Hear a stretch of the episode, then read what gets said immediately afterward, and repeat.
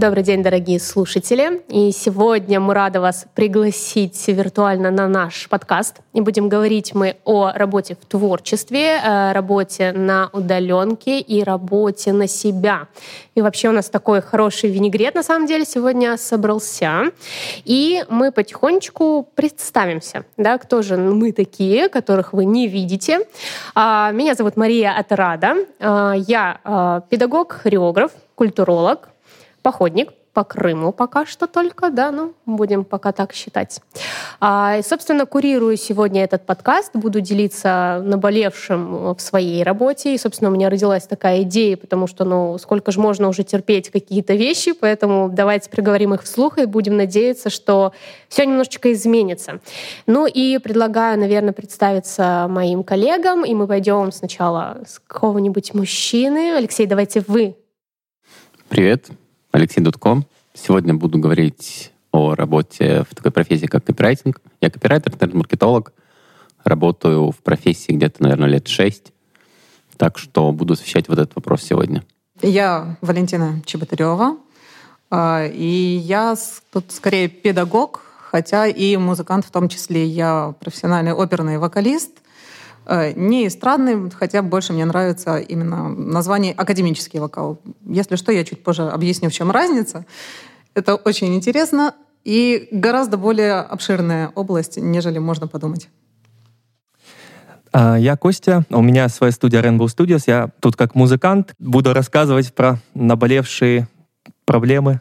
А, есть много всяких клише, а, которые постоянно встречаются. Вот у меня их э, очень прямо много, пожалуй. Так, Мария, вам слово. А, да, тут просто, видимо, очень проклевывалось какое-нибудь матерное, но я думаю, сейчас слушатели это осознают. А прежде чем мы вообще пойдем говорить о наболевшем, да, я, наверное, небольшой такой терминологический, наверное, понятийный какой-нибудь ликбез введу, а, чтобы мы понимали вообще, о чем мы говорим. А, мы с вами будем говорить о творчестве как таковом, да, и сейчас нужно понимать, что творчество — это процесс создания, да, нечто э, нового, прям нового, да. Конечно, сейчас э, в современном мире, 21 век, уже все, что возможно, наверное, сделали, но тем не менее мы все, время, все равно в творчестве нацелены на а, некий новый результат. А, мы будем говорить об искусстве, да, и по факту его можно причислить к творческой деятельности, в том плане, что можно поставить знак равно, но все-таки у нас там есть еще и область знания, да, грубо говоря, такая подобласть. Поэтому это немножечко понятие я бы расширила, но со мной могут поспорить многие культурологи, поэтому, если что, обращайтесь в чат где-нибудь там в комментариях, пожалуйста, мы всегда рады с вами поспорить. А, да, и тут как раз от Вали поступил вот буквально перед подкастом а, неожиданный вопрос, что оказывается нужно еще сказать, что такое культура, потому что не всем понятно, да, и что культура не равно искусство. А, и здесь сейчас в мой внутренний культуролог прям войдет в чат. А, почему? Потому что культура, э, культура вообще это очень-очень-очень многозначное понятие. И если вы когда-нибудь вдруг заинтересуетесь и откроете исследования по культурологии, вы удивитесь как такому большому количеству терминов, которые существуют. Я, наверное, использую тот, который наиболее, как мне кажется, отображает вообще всю суть. Да, природа э, — это все, что не природа, то есть все, что создано человеком. Вот здесь будьте внимательны, то есть э, все техническое, что вы видите, Python, вас, э, математическое знание, все что угодно. То есть культура вмещает все это, то есть, как мы понимаем, это всеобъемлющее некое существо, назовем его так, да, которое есть в человеке. То есть то, что не природное, то, что не создано создано природой, а создано человеком, является культурой.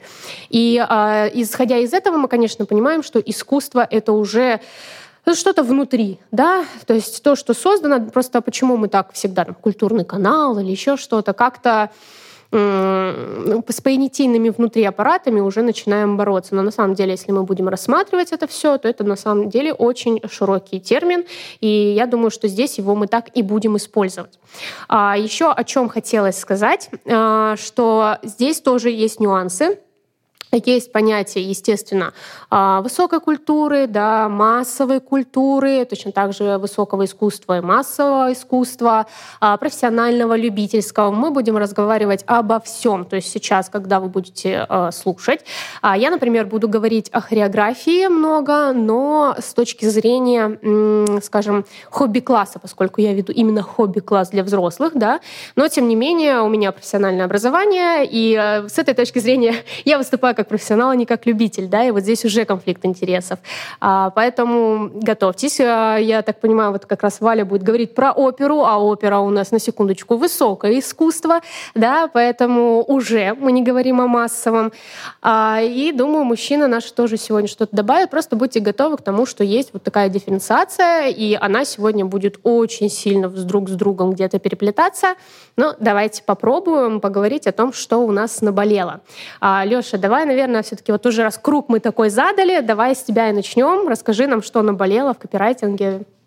А можно я спрошу тебя? Ты сказал, что э, все, что не создано человеком, или все, что создано, в общем, все, что не природа, да? Есть такие картины, которые получаются благодаря тому, что карандаши подвешивают на ветку ивы, ветер колышет веточки, и на бумаге образуются коля, колямзики от карандаша, это куда? Это входит в созданный, не созданный человек? А, смотри, э, мы имеем карандаш, а карандаш уже создан человеком, да, и мы имеем идею человека о том, что природа может сотворить что-то, соответственно, но это мы говорим, конечно, про кто-то культуру. Же повесил. Да, э, кто-то же повесил карандаши на э, дерево. Да, у меня есть чуть другой еще момент. А в другом случае, если мы рассматриваем конкретно природу, то бывает так, что например, если берем плакучую иву, которая водит эм, своими ветвями по воде, либо если дерево, у него ветка сломалась, и тогда ветка из-за ветра, собственно, возит по земле, то это не является каким-то вот проявлением культуры и каким-то проявлением человека, человеческого творчества. А все то, что вот, допустим, если мы подвесили карандаш э, за нитку, это является идеей. То есть сначала образуется идея у человека, потом она преобразуется в что-то материальное, что-то реальное, будь то слова, будь то рисунок и все остальное. То есть изначально это подразумевается как что-то все-таки, все-таки создаваемое человеком. Ну и, наверное, здесь еще кроется вот тоже искусство, отчасти искусственное, да, то есть у нас э, то, что создано человеком, не природой. То есть здесь вот этот важный момент, потому что на самом деле есть, э, буквально не так давно мы ходили в музей, э, он был посвящен камням, и там, собственно, так сложилось, что сама природа создала что-то похожее на лес на самом камне. То есть может показаться, что это сделал человек, и ты такой, вау, картина на камне, и, наверное же, это что-то искусство, но нет. Это создала природа, и по факту считать это арт-объектом, ну, затруднительно. Хотя, допустим, есть художники, которые используют специально а, природные какие-то материалы или природу как таковую в целом, да, но это тогда уже мы говорим о разнице создатель и инструмент для создания. Вот для примера, да, сейчас приведу а, хореографию, например, в каком плане у художника кисть его инструмент, да, у хореографа это тела то есть прям сам человек, отчасти это отчасти, тоже какая-то часть природы, да, потому что мы все-таки существа еще и в том числе биологические. То есть здесь немножко есть некоторые грани в зависимости от того, есть ли идея, есть ли исполнение, есть ли внедрение человека в то, что вы видите сейчас. Это при том, что у нас тут сидит копирайтер, звукорежиссер, хореограф и вокалист, и мы говорим, что, простите, художника у нас нету, поэтому будет что угодно, кроме живописи, да, оно самое. All right. Тогда я ворвусь первым. У меня будет э, о профессиональной культуре, скорее, если такая есть. Я так понимаю, по вашим кивкам, что есть. А, и все достаточно прагматично. Значит, есть копирайтер, есть заказчик, есть некая ТЗ. Мы, ну, мы надеемся, что оно есть. Если его нет, все дается на откуп копирайтерам. Он там может поднять цену, либо начать качать бочку. Почему его нет? В общем, нужно создать текст. Текст создается, отправляется заказчику. Здесь начинается э, веер вариантов. Либо текст нравится и все хорошо, либо не нравится и наступает этап, этап правок. Вот этап правок имеет э, такую особенность, что обратная связь может быть разной, так говоря о, о наболевшем. Обратная связь может быть э, например, не конкретной, там, текст немного суховат, или как будто чего-то не хватает. Вот когда текст немного суховат, э, поскольку я вот измеряю все, ну, стараюсь в каких-то измеримых вещах, что можно померить, я, спраш... я как-то спрашивал, окей, какие критерии суховатости? Просто начинает бесить иногда, вот, то есть, э, и начинается как бы пинг-понг такой дипломатический, мол, мол, вы меня наняли, э, я как бы несу ответственность, я отвечаю за э, этот фронт работ, я как бы тут спец, вы же как бы не говорите стоматологу, как сверлить. Вот, поэтому давайте вы, вот, вы будете публиковать то, что я вам прислал.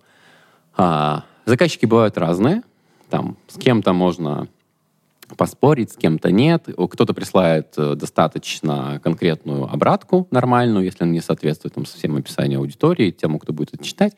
Потому что здесь достаточно прагматично. Рынок отреагирует на то, что мы ему предложим, и скажет нам, нравится, не нравится, заплатит нам рублем, либо не заплатит. Вот. Но иногда мне э, нравится потроллить, какие критерии суховатости, либо начинается такой, чтобы не сразу посылать, начинаются какие-нибудь типа аудиосообщения там в рабочем чате, типа, знаете, да, я могу удовлетворить ваши правки, как бы получить деньги и все, но э, если мы меняем коней на переправе, то вот, и проект не полетит, будет непонятно, почему он не полетел. что если мы приняли за основу там альтерацию номер один, сделали по нашей гипотезе, она не полетела, мы хотя бы можем ее отсеять. А если мы в разные там этапы поменяли чуть здесь, чуть здесь, тут тексты, тут докрутили рекламу, тут еще что-то, то и оно не полетело, и непонятно, что не сработало, что сработало. Потому что можно метрики посчитать, но не всегда. Вот, поэтому вот эта такая ерзаническая штука, а, она лечится опытом, а, мастерством и того, что ты работаешь с постоянными клиентами, в принципе, в будущем, и тебя рекомендуют, как бы адекваты рекомендуют тебя адекватом, вот. Но иногда это вот про наболевшее, что, а, короче, когда человеку не нравится, и в творческом проекте а, сложные метрики. Когда присылают дизайн, ты понимаешь, ну херня. Но чтобы не обидеть кого-то, ты же как бы вот м-м, не скажешь там что-то или не знаю, или тебе приносят какую-то вещь, какую-то рубашку, говорят, смотри, как классно, а тебе не нравится, ты понимаешь, что ну, как бы, ну, тут, может, человек отстал, или так уже не носят, или оно как-то не идет. Вот нужно найти слова, вот это самое интересное, наверное, найти слова, обосновать, что вот оно, в общем, не подходит. Либо, наоборот, что ты прав, и нужно ставить вот так.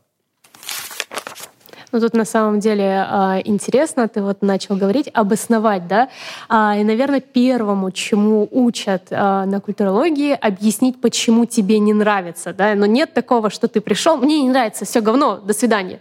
Э, нельзя так, но ты должен объяснить, здесь, наверное, составляющая в чем? Тебе лично, как культурологу или как искусствоведу, да, если мы идем уже в более узкую направленность, а, может что-то не нравится. Ты же человек, у тебя есть свои градации, нравится, не нравится. Но как профессионал ты должен оценить насколько это произведение, ну не то чтобы имеет место быть, это будет неправильно так сказать, а почему оно является да, объектом художественного наследия условно, да, почему оно остается в веках, да, и по каким критериям понять, что да, вот сейчас это здорово, или это мимолетное что-то, что пролетит, и как, как фанера над Парижем, да, условно, и мы про это забудем. То есть тебя сразу учат объяснять, почему вот так. И, конечно, наверное, не хватает вообще в целом и творческим профессиям любым, да, потому что этому далеко не везде учат, и тем более, ой, наболевшая сейчас как прям перескочу, а, когда преподают культурологию не профильникам, это же какой-то ахтунг, простите, потому что ну, не, не рассказывают практически ничего, это в лучшем случае МХК, да, мировая художественная культура, и это правда в лучшем случае, если это так есть, но это заменяет дисциплину условно. И вот очень жалко, что и в творческих профессиях, да и вообще в любых профессиях, да, не учат объяснять свою точку зрения, то есть ее подкреплять чем-то. А, мне не нравится, потому что понятно, что есть, конечно, позиция, что а мне не нравится точка до свидания, да, то есть а, по этой причине, например, есть люди, которые интересуются искусством и не интересуются, да, это я уже буду про свое наболевшее потом рассказывать. Но в целом очень здорово, если человек может обосновать, то есть особенно в тексте, он заказывает тебе текст, да, мы понимаем прекрасно, что текст нельзя написать, извините, ну, нет, есть механизмы, естественно, есть учебник по написанию, как правильно написать текст, чтобы он что-то там, да, у нас есть какие-то алгоритмы, но мы так учимся любому творчеству, да, чтобы сделать этот элемент в танце, мы учимся сделать сначала то-то, то-то, чтобы научиться петь правильно, мы учим опоры и так далее, да, то есть в каждой стезе есть э, свои нюансы, как это делать, но мы понимаем, что по факту запрос-то является творческим, то есть что-то новое, что-то, что не как у всех, да, то есть вот она задача творчества, не как везде. И, конечно, эм, когда заказчик просто, а сделай мне вот, вот, вот так, а ты такой, а как это вот так, ты же объясни сначала, пожалуйста. Э, мне кажется, да, здесь очень болит у тебя вообще. Это на самом деле, мне кажется, и Костя должен отозваться сейчас, когда к нему приходят заказчики такие, сделай мне аранжировку, ну вот как-нибудь вот так. Ты делаешь, а он, не-не, мне не нравится. Что не нравится? Ну вот не нравится мне. Или приходит на свадебный танец ставить, сделаешь, ну мне не, что не нравится? Ну, не, ну давайте будем честными, просто не нравится как исполнение. Ну да, ладно. Ну то есть э, хочется какой-то фидбэк нормальный, адекватный, чтобы понимали в чем-то суть э, запроса. Да, очередь, да? Ну, вклинивайся, я хотела передать слово Вале, но да ладно, будем мужчина, мужчина, девочка, девочка, пойдемте поинтересней.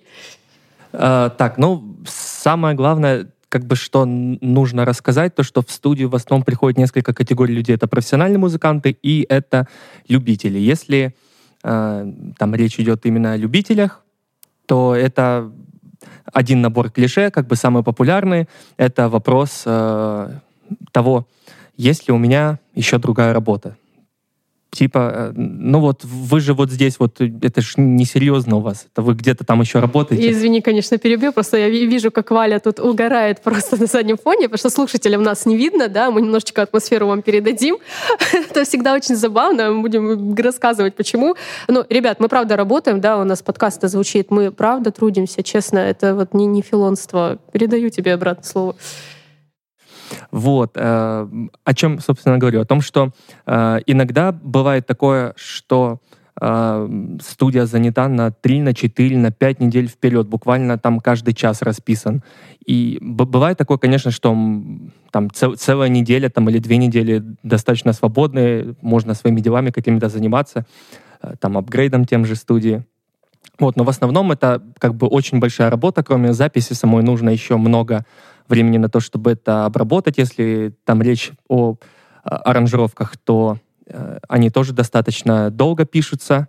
Если сочинение, то это вообще бывает, что там на месяц или больше заходит. То есть работы реально очень-очень много. Э, я часто, когда большой загруз приезжаю, бывает в 10 часов утра и уезжаю в 10-11 ночи. И так бывает по 5, по 6 дней в неделю. Сейчас в последнее время вообще от выходных я отказался. То есть, по, по сути, как бы официального выходного ни одного у меня нету. Если получается где-то выкроить, то это как бы за большое счастье. Вот, это э, по поводу другой работы, по поводу денег. Да, э, на студии можно хорошо зарабатывать. Конечно, э, я работаю с 17 года, э, ушел заниматься студией после работы в университете, где э, где-то чуть больше года отработал в дирекции по колледжам, и потом решил, что ну его нафиг это все, и лучше все-таки э, заниматься чем-то своим. Сначала, конечно, э, было туго, тяжело, потому что клиентов нет, э, как бы мало людей о тебе знает, но время идет, э, обзаводишься знакомствами, связями, появляются постоянные клиенты, уже тебя советуют те, кто с тобой работал, и потихонечку таким образом как бы раскручиваешься, становится чуть повеселее. Вот. Работая в студии, можно, в принципе, а, как оказывается, строить дом, и при этом еще в этой же студии работать. Ну, ты, конечно, не спишь, не ешь иногда и жутко устаешь, но это теоретически реально. Следующая наболевшая вещь а, это, пожалуй, уважение, вопрос уважения. То есть когда э, тебе пишет незнакомый человек, то есть независимо от чем ты занимаешься, пишешь ты э, там классику, оперу, рок или хип-хоп, то как бы я, я лично считаю, что должно общение начинаться со слов «здравствуйте», а не со слов «привет», «здорово» или вообще просто «чё, чё почем там, сколько стоит». Э, очень сразу всегда цепляет, когда человек к тебе относится с уважением и когда человек относится не с уважением. То есть сейчас вплоть до того, что если мне не нравится подача человека, э, я могу либо вообще отказаться сразу от работы или э, определенное количество там, дней просто морозить, э, потому что ну, это на самом деле показатель многого. Хочется всегда работать с нормальными, адекватными людьми. Поэтому, если есть возможность, все-таки нужно себя, я считаю, ценить и уважать, и чтобы как бы к тебе относились с уважением, в первую очередь сам должен себя уважать. Вот. Леша. А вот эти ребята, которые пишут «Эй, чё почем», они когда приходят на запись, они отличаются от других клиентов, которые пишут «Здравствуйте» сначала? Да, конечно, отличаются. Во-первых, э, стоит начать с того, что э, такие люди очень редко именно доходят. Прямо. То есть, когда ты очень много уже работаешь, общаешься с клиентами, то ты э, с подачи, с первых слов уже знаешь, человек дойдет до тебя или человек до тебя не дойдет. Это у нас есть еще один с Костей маркер, на самом деле, как мы проверяем, ну, мы оба работаем на себя, да, и как мы проверяем, ну, условное качество клиента, если же можно так сказать. А, звонок в рабочее время. Не, понятно, что когда ты работаешь на себя, и сейчас люди, которые работают на себя, прям дадут мне виртуальную пятишку, потому что ты работаешь круглосуточно. Ну, так сложилось, да, когда ты строишь свое дело, оно занимает прям все практически, особенно если ты пока не взял себе помощника. Ой, да. А, и, соответственно, э, люди, которые звонят раньше 9 часов утра и позже 8 часов, э, часов вечера, это, ну, трэш они люди, вот правда. Мне как-то вот случай из реальной жизни, я сдавала зал в аренду, и мне позвонил а, но мужчина в возрасте, я знаю, что у него свой ансамбль какой-то не последний, я уже не помню сейчас название, это было года три назад, наверное, звоночек такой.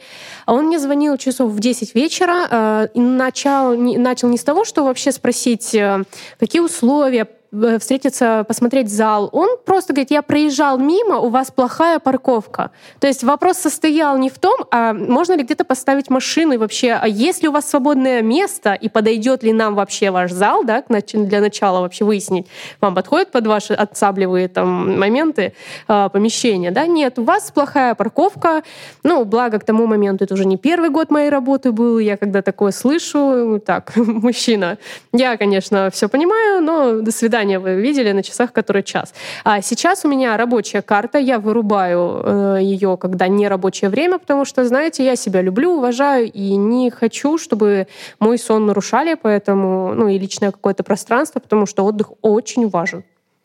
У меня есть такая ремарка по поводу как раз людей, которые не ценят твое личное время, там, вваливаются с каким-то хамством или просто с каким-то неуважением. Ребята, вы пришли творить, грубо говоря, заниматься творчеством. Какой итог вы хотите получить, если у вас уже начало плохое? Ну, серьезно. Это, как я люблю, опять же, по поводу того, что договариваться с клиентами, э, рассказывать, э, учить, как именно нужно договариваться, это хорошо. Другой момент, вот этот вот очень интересный вид творчества. Людям еще семейным, ребята, пожалуйста, учите, своих детей также задавать вопросы. Это уже из наболевшего педагогики. Потому что эм, другой момент. Вот они вырастут взрослыми людьми. И они, опять же, не знают, как выразить свою позицию. Ладно, если э, они как-то плюс-минус осознают, понимают, что им не нравится. А если не, не осознают и не понимают, что им нравится, вот как тогда быть? Но не научили их в университете, колледже, школе выражать свои мысли прямо. Ну, бывает так. Допустим, в университете, если тебе преподают, допустим, э, физику, химию, анатомию, какая там может быть вот э, вопрос э, риторический, творческий, или давайте на поговорим. Ну, серьезно. Это, да, уже о наболевшем в плане педагогики, потому что я своих студентов и студентов, и учеников, я им прямо говорю, когда спрашиваю, вопросы есть? Да. Мне вот это не нравится, мне вот это непонятно. Что именно тебе непонятно? Потому что нюансов может быть много. Я не знаю. В таких ситуациях я говорю, ребята, учитесь, пожалуйста, выражать свои мысли языком через рот, словами прямо в уши. Пожалуйста. Так, чтобы я вас поняла, и вы поняли, что до меня ваша мысль дошла, и я вам в кратчайших сроках объяснила то, что вам необходимо. Мы потратили на это минимум времени, зафиксировали, пошли дальше. Все казалось бы, вот это вот, э, опять же, творчество. Творчество и в образовательном процессе, и в творчестве э, каком-нибудь, и в живописи, и в хореографии. Ребята, я как, э, ладно, я вокалист, но у меня еще перед этим и есть образование менеджера, внешнекультурной, кстати говоря, деятельности, поэтому мне это все знакомо. И у нас там был такой момент, что а, нам вдалбливали с первого курса относительно того, что жизнь сама по себе является тоже творчеством. Жизнь — это игра. Фактически мы, проживая эту жизнь, играем в нее. Это, опять же, затрону тему компьютерных игр, но чисто очень-очень условно. Потому что там вам дают более ограниченные, скажем так, вот ресурсы, более ограниченное пространство для маневра, для действий. Здесь у вас нету просто никаких границ. Ну, помимо денег, помимо вашего положения и всего остального. Так что Имейте в виду, творческих, точнее, не творческих людей не бывает. Если вы мыслите, у вас уже автоматически творческий процесс, вы же не компьютере. Тот же самый компьютер с его очень последовательностью, четкой мыслью нужно создать. Для этого нужно как-то прийти. Опять же, это теория, точнее, аксиома о том, что сначала идет идея стула, а потом уже идет само материальное воплощение стула. Для начала ты должен придумать в несуществующем мире у тебя в голове этот самый стул, а потом уже научиться его реализовывать. И это тоже творчество. Точно так же у нас возникают мысли, творческий процесс, и мы их реализовываем действиями, словами, поступками, там, всем чем угодно. Поэтому эта тема про, актуальна про творчество, она вот буквально для всех, даже для тех, которые э, говорят, извините, мы математики, а не гуманитарии. Поскольку у вас есть э, ученики и затронули тему компьютерных игр, э, вот я хочу спросить, а вы с ними работаете? Есть э, образ результата, либо посвящается какое-то время тому, что вот результат должен быть таким? Почему я спрашиваю? Потому что в компьютерных играх, ну, там, в РПГ, в частности, понятно, какой квест ты решаешь там ты ходишь в Ведьмаке, у тебя там, ты решишь там 3000 квестов за игру, там по 15 минут на один, но да, э, все упрощено, но понятно, что какой квест ты решаешь, ты получаешь эндорфины, эндорфины каждый раз, каждый раз, и тебе классно э, вот в таком упрощенном, но зато понятном, куда ты идешь в мире. А здесь у нас можно, ну, как бы я согласен, конечно, с тезисом, что творчество, жизнь equal, а, при этом как бы квестов может быть овер много, и, и, или же овермало, как бы. Может быть такое, чтобы человек утратил какую-то жажду жизни, и у него там вот, вот нет квази, не знают, что делать. Это, кстати говоря, затрагивается тема скорее эмоционального выгорания. То есть и как оно есть как и профессиональное, так и всякое различное другое. Я просто что тут вспомнила, опять же затронули тему компьютерных игр.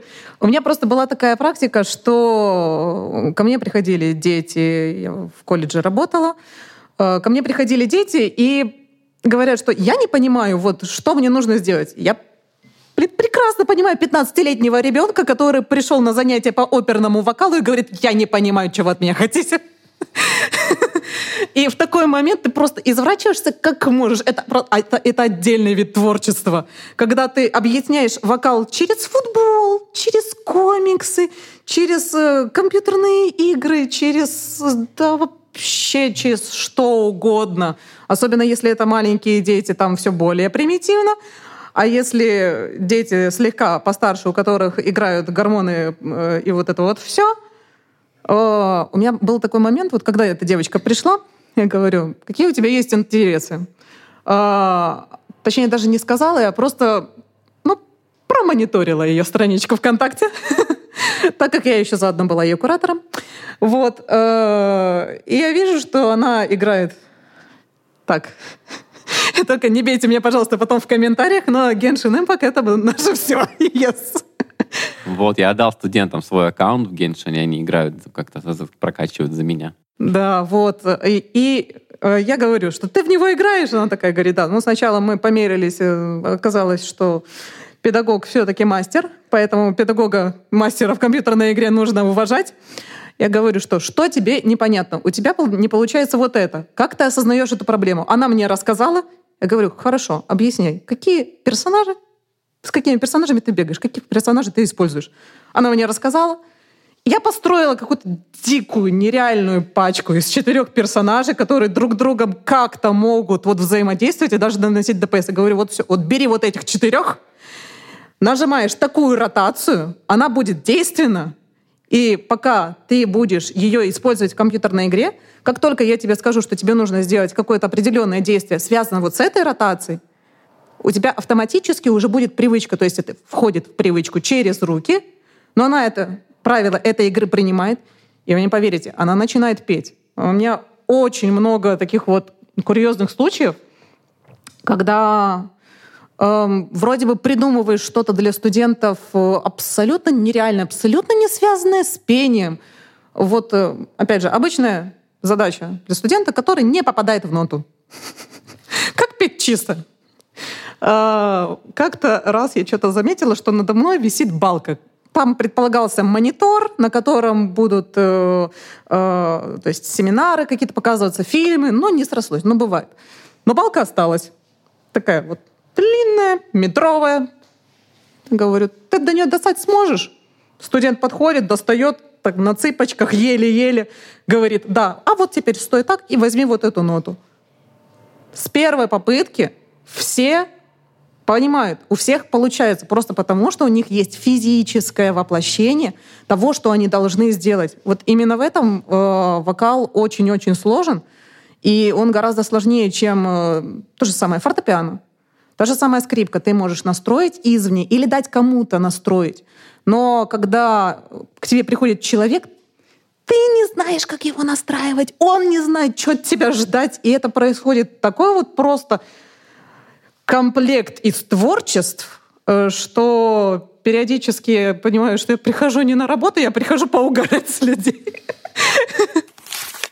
Я вот на самом деле здесь очень солидарна, потому что ну, у тебя в вокале как раз человек является инструментом, да, у меня в хореографии человек является инструментом.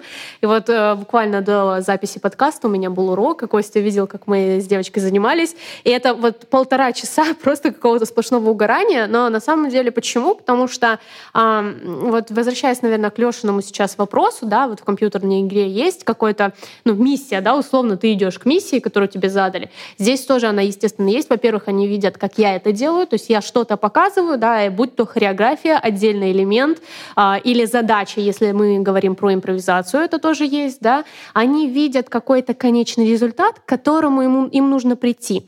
А, и ты говорил, если такое, что разочаровываются, конечно, есть. А, ну, то есть э, нет, не, не бывает так, что, я не знаю, наверное, это вот когда ты долго проходишь какую-то какую игру опять. я, кстати, не игроман, извините, я э, не, не очень, если что, бейте меня там палками, не очень понимаю. А, но а, иногда ты сидишь на каком-то уровне, у тебя вообще не получается ничего, это такое «до свидания, я вот больше не буду, я брошу». Нет. А вот тебе здесь, на самом деле, здесь уже творчество педагога, то есть не творчество имея в виду вид искусства или еще чего-то, да, а именно вот творчество твое педагогическое, как ты м, поможешь человеку. И на самом деле здесь важно заметить, нужно ли помочь или нужно отпустить. Ну, то есть э, ты должен понять, что... Ну, я, допустим, работаю не с детьми, я работаю с взрослыми людьми. Э, они приходят уже с определенным багажом знаний, опыта, да, и, ну, извините меня, учиться взрослому очень сложно. Почему? Потому что ты э, отучился в школе, отучился в университете, кто-то еще там доп какие-то, да, э, регалии имеет и так далее. И представляешь, ты приходишь, ты ничего не умеешь, а тебе там девочка, условно, какая-то помладше тебя говорит, сделай вот так вот, да, научись вот так вот. А на тебя смотрят, алло, с какого перепуга я вообще должен это делать, да? И тебе, как педагогу, нужно подобрать такой ключик э, к человеку, да, чтобы он захотел это сделать и смог это сделать.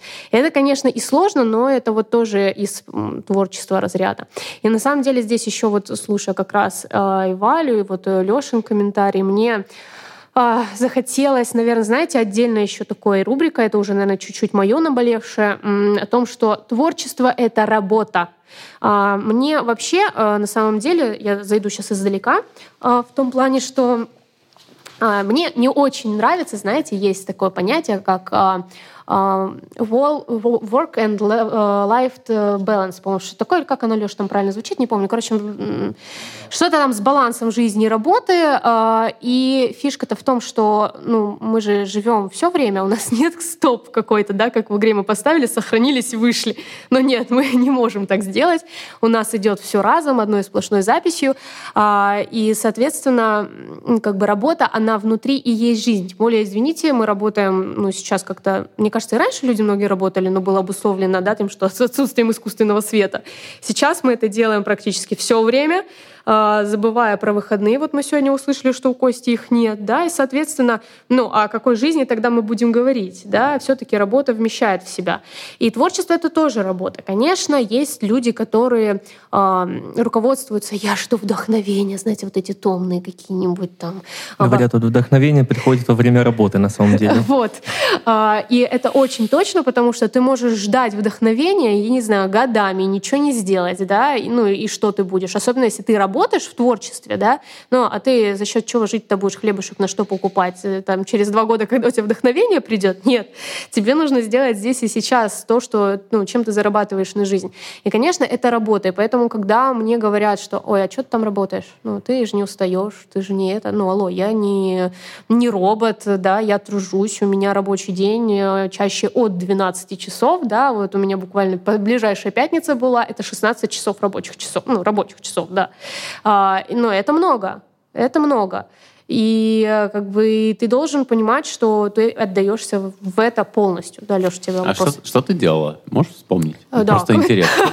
Такое не забывается. Да, конечно, на самом деле. Ну, давайте же тогда наболевшим немножечко расскажу, чем я занимаюсь вообще в целом. А, так сложилось, что у меня сейчас две работы. Это связано не только и даже не столько с финансовой какой-то составляющей, да, потому что обычно у нас спрашивают, там, не заработаешь творчеством? Нет, у меня обе работы творческие. А, просто пока была пандемия, да, и, ну, а танцы — это очень, ну, как физически. Но онлайн можно, но это издевательство, особенно contemporary dance, ребят, это те, кто может вести онлайн. Я, конечно, вами восхищаюсь. Для меня это, ну, особенно со взрослыми любителями, это какое-то извращение. Соответственно, тебе, ну, нужно искать что-то еще. Я вот нашла замечательную методическую работу в хореографии. То есть это а, университет хореографический, и тебе нужно создавать курсы, то есть ты, грубо говоря, перерабатываешь эти знания и как методист работаешь. И, как бы, естественно, тоже опять работаешь со словом, потому что нужно это сделать все правильно, нужно знать это все. И вот это одна из моих работ, да, которую я нашла себе вот после пандемии и как-то так оставила, потому что, ну, мне это нравится, это здорово. А, ну и плюс, конечно, почему лишняя денежка, не лишняя денежка. Вот. Основная, конечно, моя деятельность, пока вот была пандемия, мы а, купили помещение, а, собственно, где сейчас записывается подкаст. Это мой собственный танцевальный зал, а, и на него тоже, опять же, настройку нужны деньги, все остальное. То есть почему, да, еще вторая работа, кроме пандемии и всего остального. А, и сейчас я здесь преподаю, да, то есть я до этого преподавала, у меня педагогический стаж 5 лет сейчас конкретно вот в, педаг... в хореографической деятельности, да, я работаю конкретно со взрослыми, это мой осознанный выбор, выбор. И вот, соответственно, две работы. А, у тебя, как бы, тебе помимо того, что вот сейчас, чтобы вы понимали, помимо того, что ты пришел, отвел занятия, тебе их нужно подготовить. Ну, ты приходишь туда с хореографией, во-первых. Ее нужно поставить. Чтобы ее поставить, надо выбрать музыку, как минимум, тоже, да, ну, смотря от чего ты идешь, от музыки, от движения, хореографы меня поймут, ты должен это сделать. Ты должен э, понять, какой состав группы у тебя есть. Тебе же, ты же пришел, не просто дал хореографию, теперь повторите, как хотите. Вот усритесь там, извините, да, ну, ну сделайте. Нет. Тебе нужно анатомически правильно все это показать, чтобы люди это знали. Плюс, если ты хочешь работать в творческой профессии, ты не можешь стоять на месте. Тебе нужно все время развиваться. И ты постоянно что-то еще изучаешь. И вот получается у меня вот 16 мой часовой вот этот рабочий день, который произошел, это А, во-первых, написание всех постов, которые у меня происходят, а сейчас помимо хореографического зала здесь же находится культурный центр, который я организовываю, да, это кино, лиц, встречи, это вот наш подкаст, а, то есть это какие-то некоторые мероприятия, концерты и так далее. То есть ты должен к этому создать кон- контент, тот, который нужен тебе конкретно, потому что я развиваю все через личный бренд, потому что считаю это очень важным, чтобы все было не безликим. Вот ты создаешь это, ты готовишься к урокам, ты создаешь хореографию, да, несколько, там, сколько нужно к, урокам подготовки. Ты приходишь в зал, его нужно как минимум помыть, ты моешь зал и ведешь там сколько, 5-6 уроков, сколько у тебя получается. У меня не все уроки часовые. Например, группа Contemporary — это 80 минут, потому что ну, нужно успевать, э, помимо того, чтобы научиться элементам, танцам, еще бы растянуться, еще бы импровизацией позаниматься, да, еще какое-то ОФП. А, естественно, индивы у меня тоже есть, которые э, час, полтора, иногда и два часа. То есть, вот, допустим, я э, в пятницу, грубо говоря, я здесь нахожусь ну, от 6 часов плюс посты, плюс ты приходишь домой что-то приготовить, поесть, что-то еще сделать, а, с животными пообщаться, мужа не забыть, который сидит здесь через микрофон. А, и ты садишься за методическую работу. А это тоже, как бы, ну, когда это была пандемия, это полный рабочий день. То есть ты сидишь свои 8 часов и работаешь. Ну, мне никто ничего практически не отменял. Да, у меня сейчас нагрузки, конечно, стало меньше, потому что свое дело забирает практически все. Но приходит такой момент, когда, о, о, сроки горят, а ты же ничего не делал, потому что у тебя свое там дело горело. И ты сидишь, да, всю ночь, э, ну, грубо говоря, еще плюс 8-часовой рабочий день. То есть 8 туда, 8 туда. А, безусловно, на следующий день ты вот не алё. Это, наверное, плюс работы на себя в том плане, что ты Э, вправе вправе выбирать, как ты будешь работать. То есть, да, у меня 16 часов рабочий день, но я знаю, что я вот я закончила в без 10 9 утра, я легла, и до часу дня до свидания. Ну, там, хоть умрите все. Я буду отдыхать, потому что мне это нужно, да, и, ну, с работодателем э, офлайн ты так не сделаешь, да, на удаленке, возможно, смотря какая удаленка. Вот, допустим, вот эта работа вторая, это удаленная работа. И когда я на ней находилась, грубо говоря, полный рабочий день, да, и когда э, работодатели еще не знали, как я работаю, соответственно, у меня тоже были какие-то ограничения. Сейчас я по факту фрилансер, то есть это совсем другой ну, level, я не знаю, как создание какое-то. Вот. Соответственно, я здесь тоже все равно решаю, когда я это буду делать. Да, у меня есть дедлайн, но на самом деле, вот тоже возвращаясь к моему спичу о том, что это работа, ребят, дедлайны есть везде и в творчестве в том числе. Костя пишет аранжировку, у него заказчик четко знает, когда он хочет это видеть. Да, вот. Кстати, ни, никогда сроки, как правило, не срываю. Я вообще стараюсь всегда очень ответственно подходить к, к людям, то есть, опять же, вопрос уважения. То есть, э, человек спрашивает, когда оно будет. Я говорю, будет э, там 16 числа, там 18 числа, там условно. И это значит, что обязательно к 16 к 18 тоже можно там работать днями, ночами, можно там что-то отменять, переставлять, но если я человеку говорю, то как бы работа должна обязательно быть сдана в срок. То есть это тоже как бы творчество, не творчество, но э, все должно работать как часы независимо от того, чем ты занимаешься. Вот поэтому, когда ты изначально вот только-только начал говорить о наболевшем, только начал говорить про любителей, и я вот смотрю на лицо и думаю, вот сейчас будет слово «боль». Почему его не было, я не знаю, потому что работа с любителями — это принципе, боль. На, на самом деле, я хочу сказать, что работа с любителями э, весьма увлекательной бывает, потому что, э, опять же, если человек настроен позитивно, в первую очередь, и если э, он как бы от, открывается для тебя, то э, запись вообще по умолчанию, то есть пение, я думаю, ты знаешь, что пение всегда поднимает настроение в любом случае. То есть так у нас мозг устроен, что когда ты поешь, у тебя поднимается настроение. Когда ты поешь, записываешься, то оно там вдвойне, я не знаю, поднимается. И особенно, когда человек никогда не записывался, и тут у него получается что-то, э, ты ему подсказываешь, и он прямо видит, что что-то идет, что-то классно получается, то э, человек всегда очень рад. И опять же, если человек ну, не ожидает, что он там будет петь как э, там, модель условно с первой записи, то есть трезво оценивать свою ситуацию, то, скорее всего, и процесс удовольствия доставит, и э, результат потом после этого. А самое главное то, что с такими людьми положительно заряженными очень интересно работать. Я их, правда, сам как бы для себя назвал, Маша знает, поздравляшки. Это такое внегласное название, то есть это люди, которые э, чаще всего там на свадьбу, на день рождения э, кому-то что-то записывают, потому что нужно там э, типа удивить, э, какой-то подарок сделать, кто-то с видео записывает, кто-то потом открывает рот, допустим, там вот мамы часто записывают там дочерям, сыновьям на свадьбы песни, потому что отдают себе отчет, что на свадьбе все плачут, и то, что это вообще невозможно просто спеть там э, песню сыну какую-то слезливую, и не расплакаться. Поэтому это как бы очень нужно всегда. Если что, я не хотела обидеть любителей, я просто в том плане, что э, я подразумеваю, когда люди приходят и у них какое-то отношение потребительское, любительское, э, когда они не относятся к тому, что они делают с должным уважением, с должным пониманием, что вам нужно, тогда это боль, потому что ты понимаешь, что ты работаешь, ты хочешь, чтобы человек работал вместе с тобой.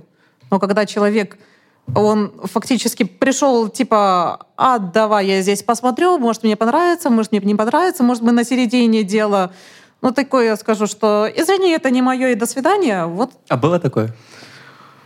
У меня было такое, когда скажем так, ко мне не разворачивались, не уходили, потому что это были студенты, у них была пара.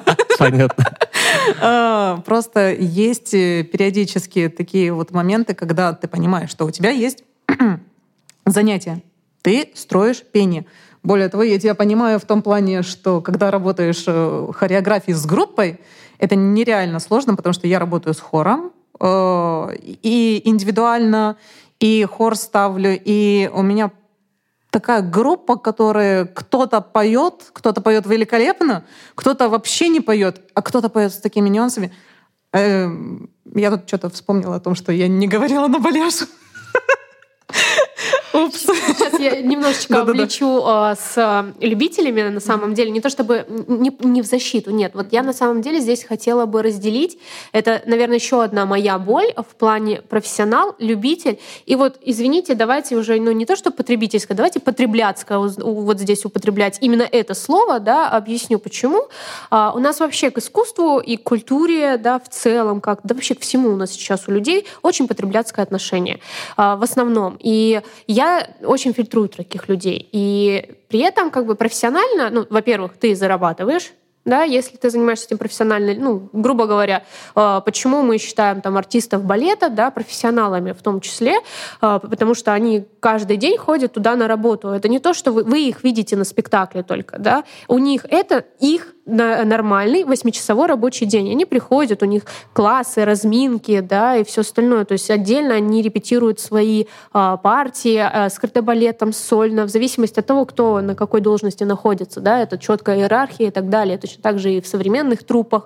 То есть это прям рабочий, то есть ты на ставке, ты на, в найме человек, ты работаешь, да, и ты получаешь за это деньги, ты профессионал условно.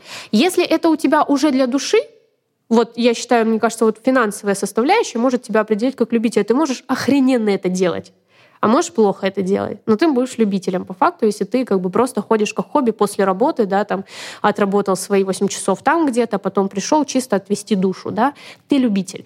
А другой вопрос, что ты там решил вот прийти, свои права покачать, типа, да, вот ты мне тут станцуй вот это вот все. Или как и мне очень нравится всегда, когда еще Костя выступал а, с коллективом где-нибудь в пабах, и там начинает подходить, ну спей, спой, спой вот это вот, слабай, что ты же музыкант, давай, ты же можешь. Вот это потреблятство, я считаю, это полное неуважение к артисту, да, к его творчеству, и главное, к его труду.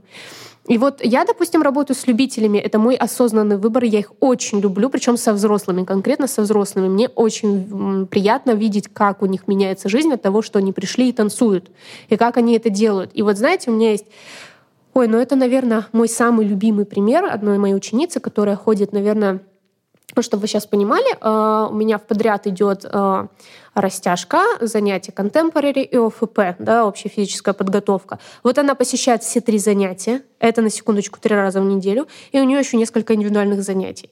Она челюстно-лицевой хирург, ребят. Она каждый день режет людей. И знаете, вот э, пусть это сейчас пафосно звучит, но она мне сама разрешила так говорить. Э, пока врач, вот она врач, да, и вот сейчас кто-то скажет, что творческие профессии нахрен никому не нужны, так вот, э, она реально спасает, ну вот фигурально, ну, прямо в буквальном смысле спасает людям жизни, да, оперируя их. А кто этим людям будет жизнь спасать? Ну вот и я ей спасаю, потому что, извините, отработать вот так, да, потом у тебя помимо работы есть еще личные какие-то моменты и переживания, которые тоже надо с ними как-то справляться, да, семья и не знаю еще что-то. И ты приходишь в танцевальный зал, для того, чтобы это все выпустить, переработать и заняться чем-то, и главное, гордиться собой, потому что ты чего-то достиг, ты чего-то смог, и ты классный. И вот в таких моментах ты понимаешь, офигеть, да, вот это самое важное, вот это ради чего ты работаешь. И таких людей у меня много. И почему вот я вначале на самом деле сказала о том, что я контент-планы, вот эти все контенты пишу сама, исключительно не отдаю никому, да, хотя можно было бы это делегировать, но на самом деле у меня есть четкое осознание, кого я хочу видеть у себя в клиентах, да, в своих, ну, мне даже не очень нравится это слово клиент, да, в своих учениках, а, потому что давайте будем честными, сейчас педагоги все любых профессий со мной, да, любых дисциплин со мной согласятся, что 50% это а, работа педагога, но 50 ученика. Если он не заинтересован, ты хоть, я не знаю, хоть богом будь в своем деле, но ты ничего не добьешься, потому что человеку это не надо. И вот я выбираю тех людей, которым это надо. И тогда это здорово, и тогда это работает. Пусть, да, у нас э, там не выглядит все как, я не знаю, как шоу-балет Тодос. Но так нам это и не нужно, да. Мы работаем ну, на своем уровне, на том, который нам хочется, нам дозволен, нам положен, да, условно. И я вижу, что для каждого это разный уровень. То есть группа разношерстная. Кто-то, извините, рад, что он ногу только поднял, а кто-то там какой-нибудь пируэт такой выкрутил, что ты смотришь такой, вау, я не всегда так могу, это так здорово.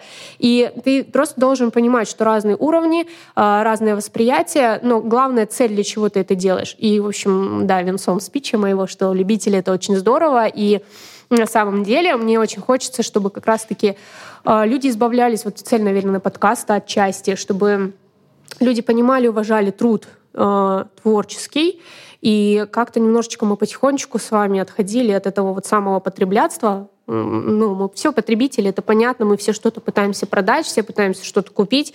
Так устроена жизнь, да, так устроен уклад человеческий. А, но, тем не менее, давайте как-то находить, чего хотим именно мы, уважать других людей, и тогда будет вам счастье. Но мы не будем заканчивать Аминь. на этом.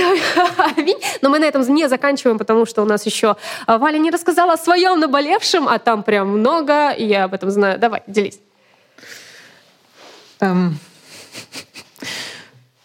у меня его так всего много, что я не знаю, с чего начать. Давайте, наверное, я начну с того, что, допустим, побудило меня как раз сюда прийти, потому что я не в этой, то есть я даже приблизительно э, никого не знаю. Эм, вот э, нашла как раз новость о том, что вот есть такая возможность выговориться на подкасте. Я такая, все, мне сюда надо. Э, настолько я просто, чтобы вы понимали, это на секундочку сейчас пример того, что мои посты работают и приводят нужных людей. Именно. Так вот, эм, меня спровоцировало прийти, выговориться. Как ни странно, поход в театр. Э, вот это вот, э, понимаете, театр — это очень, очень такой вот сложный, не то чтобы термин, но очень собирательный термин в том плане, что в театре вы можете посмотреть как актерские постановки, так и монологи, так и послушать стихи, опять же, посмотреть балеты, опять же, послушать концерты, оперу. Вот про оперу, почему это очень... Там нужны профессионалы. Про то, как наболевает у профессионалов оперных, на профессионалов оперных, это другая песня. Но э, в целом я не про это. Я больше про то, что я пришла в театр. Э, давайте я не буду говорить, куда я конкретно пришла. А то я боюсь, что я тогда в этом городе надолго не задержусь. обижая наших профессиональных артистов. Я уже догадываюсь, на самом деле, тоже говорить не буду. Мы тут все догадываемся, но мы а, с уважением относимся ко всему. Вот. А что ставили хоть?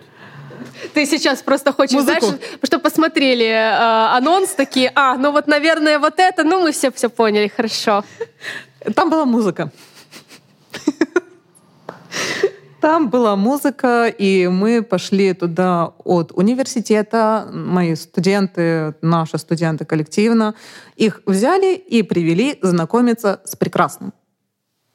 Как бы на это и рассчитано. То есть театр — это, простите, не просто так название. Если это театр, то будьте готовы к тому, что вы вкладываете много сил, и вы получаете в итоге э, доброкачественный результат. Более того, доброкачественный результат, который влияет на культурное образование. То есть расширяет кругозор, как-то культурно воспитывает. Вот поэтому из-за того, что у нас сейчас в театрах такая фигня, эм, молодежь начинает слушать другую фигню, попсовую. Я думаю, все как бы с этим в курсе. Но периодически слушаешь то, что слушает молодежь, думаю, блин, как это можно слушать? Это мало того, что неграмотно, условно говоря. Сейчас это все может сделать не то, что профессионал или любитель. Сейчас ты просто вот творческий процесс. Берешь диктофон и записываешь, как плачет твой ребенок. Аранжируешь это все в музыку, и вот, пожалуйста, и народ это схавает. Потому что Потому что это такое культурное воспитание. Прости, пожалуйста, но мне так сейчас жалко наших слушателей, которые не видят выражение лица Кости, к которому приходят на запись. Вот такие персонажи, такие сделайте мне, пожалуйста, как у Олечки Бузовой. Вот, вот прям так, пожалуйста. Да, такое было. Чувство. Елки-палки. Но тут же прямая корреляция с э, воспитанием, что в семье слушают, куда ходят, водят. Студент может, который, ты говоришь, он может первый раз вообще в своей жизни в театр пришел. Именно вот поэтому как бы культурное воспитание, оно и играет много э, роли. Культурное воспитание родителей в том числе должно играть роль в, э, допустим, вот воспитании ребенка. И база, вот, да, я понимаю, что вопрос не об этом, но, опять же, вернемся к театрам. Почему нужно ходить в театр? Потому что в театрах раньше выдавали культуру эм, концентрированно эм, концентрированную, плотную, насыщенную, скажем так, вот высоким знанием о культуре. Человек, который не приближен к этому, он мог хотя бы просто посмотреть, какой есть ориентир. И сказать, я, допустим, до него не дотягиваю, я не буду пытаться, я буду просто знать, что вот оно есть, и это считается нормой. А если сейчас нормой считается, простите, грязь, помои и все остальное, то всегда будет куда падать. Просто тогда уже не должно возникать вопросов, э, почему очередное дно пробито и почему снова со дна постучали. Ну, Ой. так, а так ему ж может скучно стать. Ой, Как бы я пришел смотреть Нотр-Дам, ну тут мне скучно. Три А это- мужика любят э, эту бабу, типа ничего, ничего удивительного. А это уже вопрос вкуса. То есть ты должен фильтровать, на что бы ты хотел посмотреть. Поэтому в театрах, когда приходишь, есть синопсис. Да, Маша, пожалуйста. У меня тут хорошо, что вот сейчас хорошо, что слушатели не видят, как я тут голосую за микрофон сейчас и за слово. А, на самом деле а, сейчас хочется такую ремарку, опять же, как культуролог вести. А, сейчас Валя заговорила об высо- высоком искусстве, и театр в данном случае как раз-таки как, а, опять же, не как жанр, пожалуйста, да, будьте внимательны. Театр это сейчас она г- употребляет в плане организации учреждения, да, куда вы приходите и получаете некоторый спектр услуг, да, по срезу, такому срезу высокого искусства, хорошего искусства, качественного искусства, да. И вот здесь тоже нужно эм, еще ремарку, да, ну, я, конечно, соглашусь, современная музыка падает в говнище, да. Я надеюсь, что вы простите своего культуролога за подобную речь, но все-таки я очень люблю разговаривать со всеми на более доступном языке. А, Собственно, у нас всегда есть понятие да, высшего и низшего, то есть не- нет такого, что а вот когда-то, особенно вот любят по отношению к культуре советской, говорить, у нас все только вот прям великое, хорошее, да, только качественно. Не, ребят, ну давайте так. Частушки — это что? Матерные, да? А Есенин у нас какие стихи писал? А, а если мы пойдем еще в искусство шутов, да, если мы будем дальше спускаться, у нас там всегда найдется свой Моргенштерн, поверьте, да, в каждую эпоху. Здесь вопрос, а, опять же, наверное, еще и о функциях, которые несет искусство. И мы вот здесь немножечко, вот почему я в самом начале подкаста говорила, что мы будем о разном говорить, да, и начнется вот этот вопрос э, терминологии. Э, Валя, когда говорит, она говорит о том, что как раз-таки театр должен нести вот это высокое, да, чтобы человек к чему-то стремился. Это не значит, опять же, когда мы говорим высокое и низкое, мне очень хочется, чтобы вы не, не с точки, нет, с точки зрения субъективной вы можете хоть как театр говном поливать, хоть Моргенштерна, без разницы. Это ваше субъективное мнение. А вот с точки зрения, ну, условно объективной, насколько оно вообще в человеческой жизни возможно, да, это не со знаком плюс и не со знаком минус. Это есть, да. Одно направлено, например, на катарсис, да, а другое, ну, мне нужно просто разгрузить мозги. Почему сейчас это очень популярно, вот все, что мы более называем там низшим, во-первых, почему оно вообще есть, да, у нас появился интернет, и сейчас распространять все, что угодно, ну, прям очень легко, да. А, во-вторых, ну, нам очень нужно расслаблять мозги. То есть э, с телом там отдельная песня, да, мне как хореографу и человеку, который работает с любителями, э, прям больно за некоторые вещи, да, но мы это пока опустим.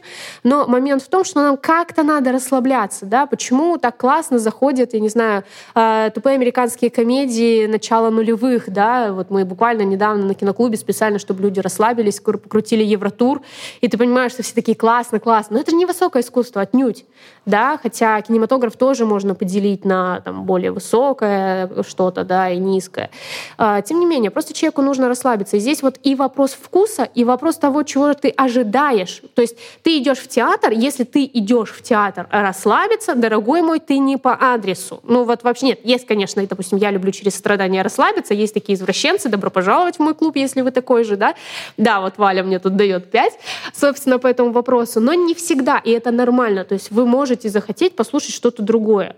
А, я тоже включаю далеко Э, не всегда это какая-то качественная рок-музыка или классическая музыка, да, у меня иногда там, Костя знает, в ванной играет какой-нибудь трэш, но меня он расслабляет, да, и потом я готова делать что-то другое. То есть это вопрос м, функции, для чего мы идем. И если вот здесь как раз говорить о театре, это то, что должно нас чуть-чуть воспитывать и подтягивать наверх. Я тут вспомнила ту тему, на которую мы общались, как раз вот, относительно твоего вопроса. Если ты идешь, допустим, на Нотр-Дам, и он тебе не нравится, вспоминаем, что человек должен решать и думать, что ему нравится, что ему не нравится. Он должен фильтровать это. Ну, так это э, апелляция к осознанному поведению. Если вот была фраза, что театр должен там дотягивать куда-то вверх, так потому что человек, человек сам себя не заставит дотягиваться вверх. Ну, смотри, тот под лежачий камень вода не течет. Если ты не попробуешь, ты не узнаешь. Я, допустим, когда была 14-летней, мы ездили с родителями в Одессу. А родители пошли на чайку по имени Джонатан. Я максимально далекая от этого произведения. В принципе, не знаю, что это. Мне э, на тот момент мне не нравилось. Культура, которая навязывалась в школе, мне не нравилось вот то, что говорили, как ты могла не читать трех мушкетеров? Ну, блин, поверьте, не могла. Я не люблю, когда культуру навязывают. Я не люблю, когда мне что-то навязывают. Но меня не то чтобы заставили, но альтернатива была так себе. Вот. И я пошла на то, что я не хотела. Но я увидела, и мне настолько понравилось. И это, опять же, возвращаясь, ребята, извините, к моей личной боли. А, в тот э, момент, когда мы пришли и на чайку по имени Джонатан, опять же, насколько вот это все разнится с тем, что на что я пришла недавно. То есть там было видно, понимаете, когда человек работает над тем, что он демонстрирует в итоге, опять же, вот у тебя есть продукт, у тебя есть э, копирайтинг, видно, что ты провел работу что она есть. Допустим, вот у тебя с твоей звукорежиссурой вот виден результат, и понятно, что помех в записи нет. Точно так же и в пении, и в музыке. Если есть где-то какие-то недочеты, зритель сейчас, теперешний зритель, не в обиду ребята, но из-за того, что падает уровень культуры, сейчас вы можете этого не видеть. Но все остальные, которые, даже мои студенты, которые некоторые далекие от музыки, от слова совсем, они ко мне подходят, Прямо вот в антракте ко мне подходили студенты, и они не то чтобы мне высказывали на то, что там происходило, они просто приходили ко мне, стояли в проходе, махали руками, и у них слов не находилось. Лажа. Именно. Вот это вот максимально объективное слово. Ну, то есть вы как люди, которые ближе к э, искусству, как, назовем это так. Ну, копирайтинг — это тоже искусство. Смотрите, вопрос тогда. Так может э, происходит э, инфляция, э, ну, потому что Евротур снимал режиссер, я не помню кто, но если бы Евротур снимал менее компетентный режиссер, он бы снял похуже. Значит, даже тупую комедию на поржать можно снять плохо. И поэтому вот если у нас всегда будет интеллигенция, будет тем, кому Мурка нужна, угу. тут скорее, как мне кажется, вопрос максимально э, продвигать по всем слоям все виды искусства, просто продвигать э, Моргенштерна, видимо, полегче, чем ну, Слушай, Потому что не загонишь людей в ну, оперный зал. Давай будем еще честными, да, вернемся к вопросу денежек. Все хотят кушать, э, и это подкушать, я понимаю, да, сейчас очень много, да, и на, на какой-нибудь крутой машинке поездить, и дом поиметь, да, а еще кого-нибудь. А, но суть-то а, в том, что ну, творчество это мы сейчас, когда говорим о высоком, мы как будто сейчас будем э, зефирками какать, извините. Но мы же должны понимать, что на этом люди и зарабатывают в том числе. И вопрос, на ком они будут зарабатывать. На подростках очень легко. У них сейчас мир, вот почему у нас вообще трэш происходит периодически, да? Потому что у нас сейчас смещение происходит. Да, я, конечно, вот я понимаю, сейчас наболевшая Валя мне скажет о том, что сидят, их э, педагогов уже многих, ну, извините, ногами вперед выносят, и они ничему уже не могут научить, потому что они не в ногу со временем. Но и, извините, э, переходить к подросткам, которые еще не, сейчас правильно бы так выразиться, не адаптировались по своей жизни, то есть у них еще психика не развилась настолько, чтобы быть устаканенной вот в гормонах, да, чтобы как-то м, выражать свою точку зрения корректно и понять, что это точно его точка зрения, а не чья-то, да. Но сейчас это очень хорошая аудитория, на которую продают да, и на которые ориентируются. И, к сожалению, сейчас тенденция идет к тому, что мы ориентируемся условно на вот эту аудиторию, потому что взрослая аудитория, на которую было бы неплохо равняться, то есть не те, на кого, которых ногами выносят, да, и те, которые еще сопли жуют, а все остальные, они просто в тупую работают в основном, да, и работают где-то в своих так, отраслях, очень узконаправленных каких-то, да, и в искусство обычно далеко не все идут, они очень э, разочаровываются. Почему? Потому что, ну, опять же, та же денежка, да, за 15 тысяч в месяц кто хочет работать? сейчас? Ну, скажите мне. Вот я вам честно скажу, вот я работала, это был 17-й год, я работала, внимание, ребята, за 11 тысяч рублей в месяц на руководящей должности, будучи заведующей музеем, и у меня еще в подчинении было два человека. 11 тысяч в месяц. Естественно, я ушла на, работать на себя, да, и перестала получать такие мизерные деньги, и имею сейчас возможность жить хорошо. Но, да, и как бы в этом плане мы понимаем еще нюанс. Леш, давай комментарий. Может быть, тебе полагались льготы, как человеку, который получает официально ниже прожиточного Оптимистично. Э, тогда он, по-моему, еще не был 12 с чем-то, да, это 17-й год, не забывайте, надо посмотреть, сколько было. А вот еще нюанс, э, ну, опять же, да, все возвращаясь к моему первому спичу о том, что мы будем здесь сталкиваться с моментом высшего, низшего, да, с вопросом о том, что я говорила, надо объяснять, почему нравится, почему не нравится. Степень осознанности — это вообще очень тяжелая штука. Сейчас психологи так возьмут себя за лоб, такие, ой, да, не лезьте туда, пожалуйста, мы не полезем. Но мне хочется здесь несколько нюансов. Во-первых, да, есть понятие вкуса, и оно на самом деле развивается, то есть ну, прививается часть родителей, ну не отчасти, а родителями, там, педагогами и так далее. А, но есть еще такое понятие, нужно объяснять. А, очень тебе не нравится чаще всего не просто потому, что тебе действительно не нравится, а потому что ты не понимаешь. Должен случиться, вот как, ну опять же, почему массовое так часто расходится, должен случиться ага-эффект. Ага-эффект — это вот по Пелевину, если вы читали, знаете. Ага, мне понравилось, я, по я понял, и когда ты понимаешь, тебе автоматически нравится, потому что у тебя вырабатываются определенные гормоны, связанные с радостью, и ты такой, класс, я понял, я буду доволен, да, и я повторю это еще раз, потому что мне понравилось. Но если у меня этого ага не случилось, у меня случилось наоборот, у божечки, нет, спасибо, я это смотреть не буду, да. И вот здесь вопрос, эм, наверное, ликбеза, опять же, да, какого-то культурного, то есть здорово, если человек, ну, э, здесь тоже, знаете, нюанс, да, может быть, эм, вот в театрах хорошо есть там либретто, например, да, чтобы понять, чем балет, тебе написали, но все равно там, да, ну классно подняла ножку. Вот не хореограф, он вот не поймет, ну подня... нахрена она подняла ту ножку, да? А там есть целый язык, как положение рук, да, что оно означает. Ты уже поймешь. В современке тяжелее. Почему сейчас современка, я имею в виду современную хореографию, да, это вообще очень такое но благо сейчас развивается очень хорошо, потому что больше приверженцев, больше тех, кто стал изучать изнутри это все, да. Но ты приходишь, что-то корчится. Если ты еще пошел смотреть западную хореографию, там еще все голые, письками трясут, ты такой, господи, что же с этим делать, да? Ты не понимаешь. Конечно, тебе не нравится.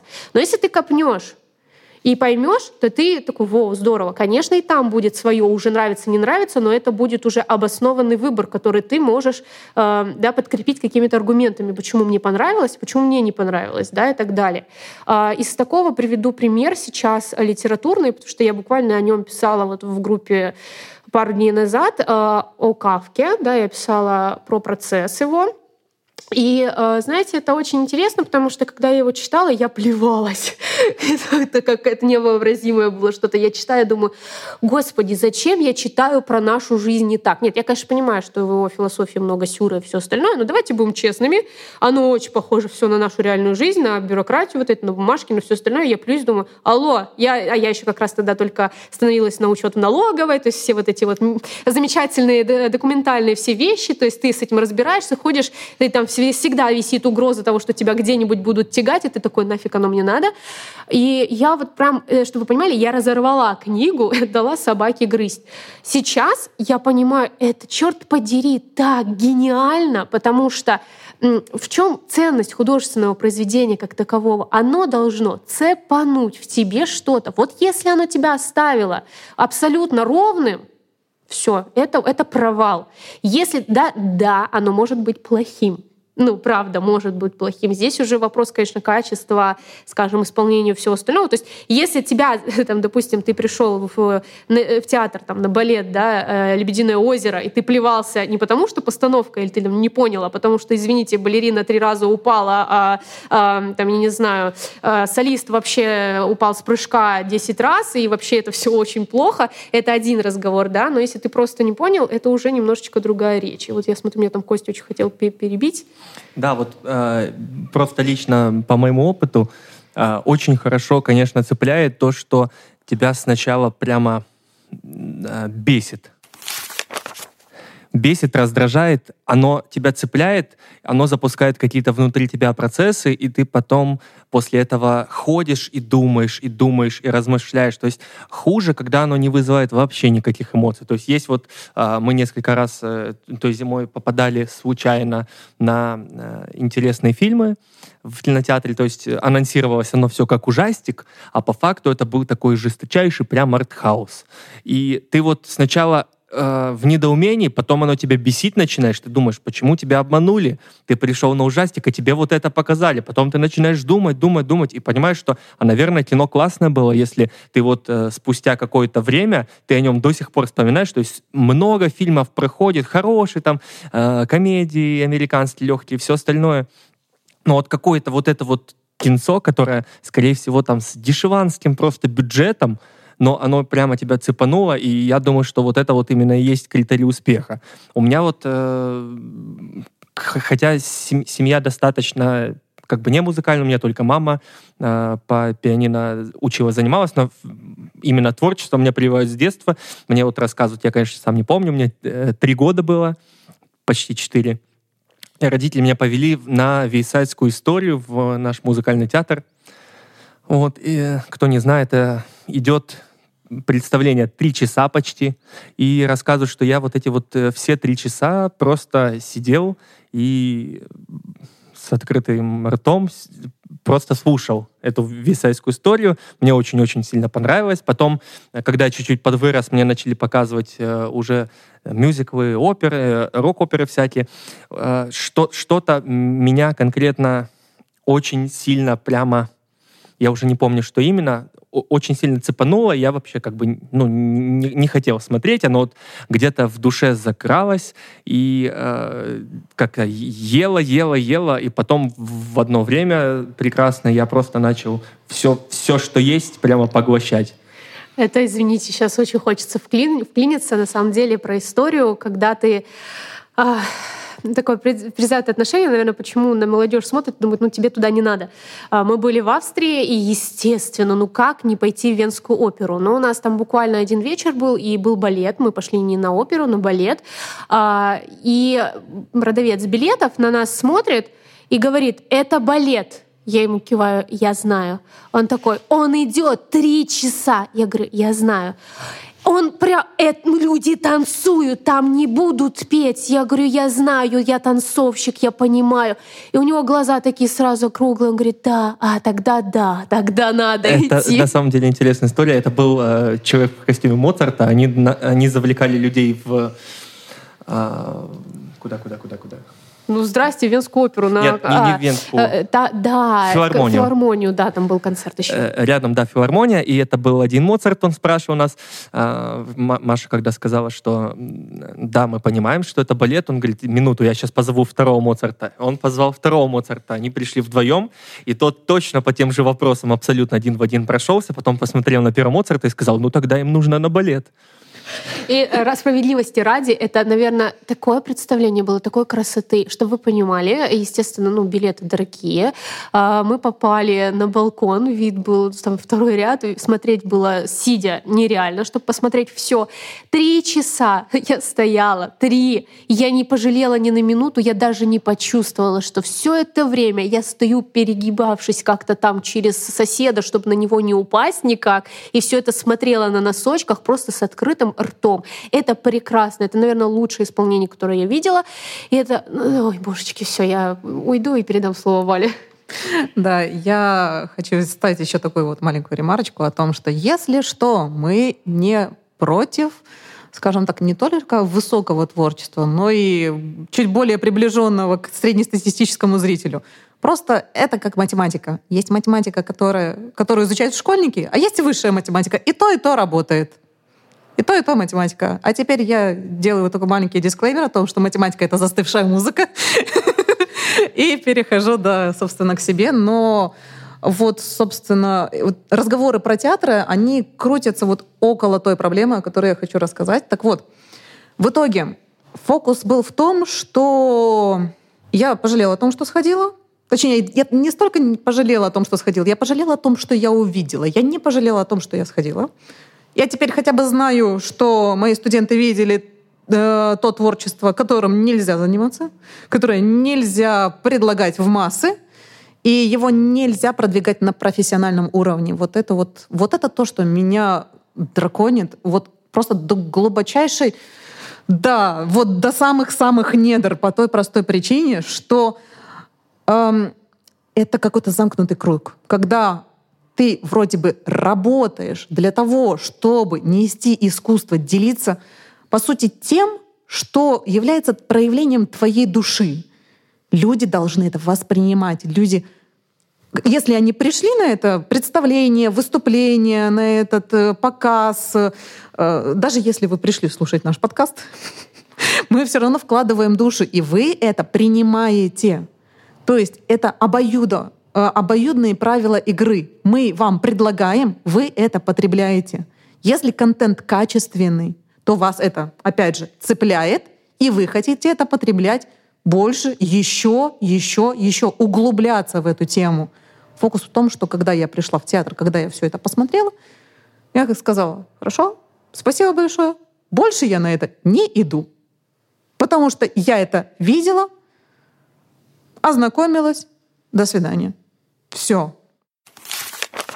Но э, фокус театра в том, и работы там в том, чтобы люди, приходя, понимали, что здесь интересно, чтобы им было интересно приходить снова и снова, да, на ту же самую постановку. Но имейте в виду, всегда будут какие-то разные вещи, то есть всегда будет куча нюансов, которые будут менять, казалось бы, одно и то же. То есть может быть другой солист, один из двадцати. Но это все равно будет уже другая коллективная работа. Вы на это посмотрите с новой стороны. С другой стороны, если вы посмотрели на это в первый раз, ознакомились, вы будете дальше при втором посещении смотреть, как происходит такое вот а маленькое закулисье. Я, например, очень люблю смотреть э, фильмы со спойлерами, потому что я не люблю смотреть э, фильм ради того, чтобы узнать, что же там в конце случилось. Мне интересно смотреть, как главные герои пришли к тому, что у них в итоге получилось. И когда вы второй раз приходите в театр на ту же самую постановку, вам интересно посмотреть, как главные герои пришли к тому, что получилось.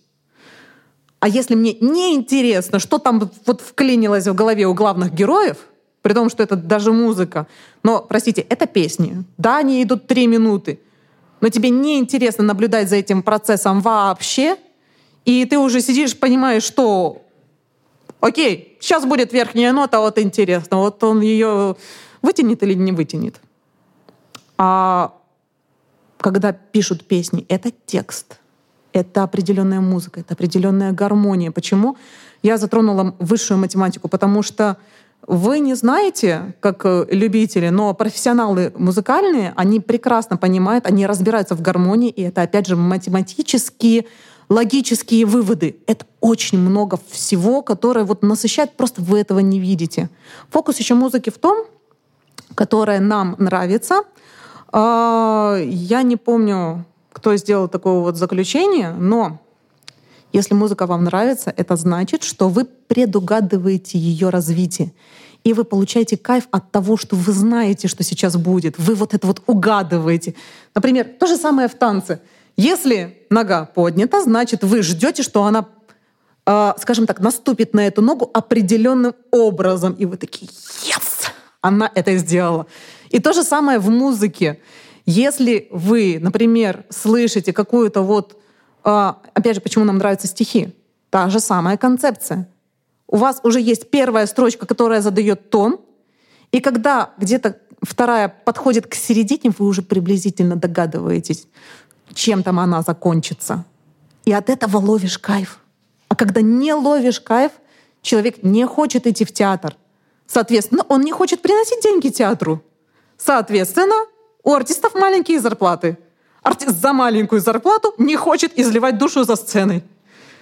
И, и вот этот вот просто чертов круговорот событий, нет денег, нет творчества, или творчество плохое. И я, я просто, я когда видела этот оркестр, у меня было такое ощущение, как будто бы трубачи на задних рядах, они просто спали. Но, по крайней мере, они не подсвечивались, они такие откинулись, и я даже, прости, я даже видела какого-то кучерявого парнишки, так, кажется, рот открылся. Если бы туда залетела муха, я бы ее вряд ли увидела, но вряд ли бы заметил это он. Потому что это было настолько скучно. Ну вот ну, серьезно. Один из скрипачей, как только они доиграли последний аккорд, он просто встал, взял крипку и ушел. Потому что понимаю, что, ребята, окей, театр — это моя основная работа, всем спасибо, я ушел играть где-нибудь у кого-нибудь на вечеринке, где мне реально заплатят. Вот там я кайфану. Тут еще, конечно, вопрос, я думаю, в стоимости билетов. А, ну, если как бы по-хорошему брать, да, то есть представление в театре, ну, в основном вообще сейчас каких-то, по-моему, смешных денег, если честно, стоит. То есть... Балкон 400 рублей. 400 рублей. Но в нынешних реалиях это как бы вообще ни о чем, потому что мы угу. в Вене мы платили э, сколько, по-моему? Я уже не помню. Ну, суть... Это были студенческие билеты, а, то есть дешевые, и это как бы на балконе было, это не основные места, и мы заплатили, по-моему, что-то порядка там 100 с чем-то евро, по-моему, за два билета, то есть это, если по курсу брать, это где-то там порядка 7-8 тысяч плюс-минус, то есть это где-то 4 тысячи, дешевенький билетик. Конечно, ну, берем в расчет то, что а, там уровень жизни разный, но все равно 400 рублей, 4 тысячи, это как, как бы эм, 10 раз получается. Но эти же деньги, они все равно оправданы были. Конечно, да. Но мне кажется, здесь на самом деле вопрос финансирования, э, знаете, стоит опять же э, из вопроса и воспитания, и потребностей. А, в каком плане, да? Во-первых, ну понятно, про воспитание мы поговорили, да, если родители прививают, там учителя прививают, то у нас что-то получается, да. А, иногда люди сами самообразовываются, такое случается, на моей практике такое было, но а, по факту ведь э, мы все равно идем так или иначе, хоть эта пирамида там и устарела, да, пирамида Маслоу, но мы прекрасно понимаем, что первое, что человек хочет сделать, это ну, какие-то базовые потребности. Дальше он уже идет выше, выше, выше, да. И э, отчасти не все люди будут воспринимать э, искусство как свою первую потребность, да. И здесь тоже нужно разделять, опять же, и э, мы говорим про искусство и про творчество, да, а, про творчество как процесс, то есть не факт, что человек будет этим вообще в целом заниматься, именно создавать что-то, да, но мы сейчас говорим еще и о тех людях, которые это условно потребляют, да, а, опять же, не потребляцтвуют, а потребляет. Я все-таки решила разделить эти два слова, мне нравится, что я их разделила, а, да, и здесь вопрос тоже еще понятия, а зачем оно мне нужно, да, у нас как-то так э, сложилось, эм, не знаю, менталитетом ли или как, э, что в целом это что-то отдаленное. Я вот сейчас э, приведу такой интересный пример когда покупала помещение для танцевальной студии, да, и, соответственно, для культурного центра, э, мужчина, у которого я это покупала, мне такой как-то случайно обмолвился и сказал, люди, творчество — это психи. И он, знаете, сказал это, ну, иногда слово «псих» или «ненормальный» может даже звучать очень приятно, как комплимент, да, если он с определенной интонацией сказан, ты такой, а да ты псих, значение класс. шизик. А тут да. значение, да, что ты какой-то, ну, конченый человек, извините. Ну, то есть, что от таких людей надо держаться подальше. А он это говорит, не знаю, что я хореограф, а Костя звукорежиссер, да, и музыкант. И мы такие вдвоем улыбаемся, видим, что его жена-то знает, кто мы, и ей так стыдно. И я просто понимаю, что действительно в зоне потребности людей не всегда стоит вообще искусство, да, как таковое. Э, и культура в более узком положении, да, не в котором я его задала в самом начале нашего подкаста. Э, и вот здесь, конечно, вопрос уже стоимости встает э, ну, естественным образом, грубо говоря, да, потому что а с какого перепугу да, я вдруг за какую-то песенку, там он слабает на гитарке что-то, да, я вот специально сейчас еще так гитара э, произнесла, э, слабает и все, и до свидания. Ну так нет вообще-то, да. И здесь вопрос уже... Необразованности. Да, именно. да, но здесь, понимаешь, еще в чем э, такое дело? Э, вот этот вопрос необразованности, мы всегда так об этом говорим, но ведь чтобы человек образовывался, у него тоже должна быть потребность, желание и вообще в этом все разбираться, где оно должно появляться.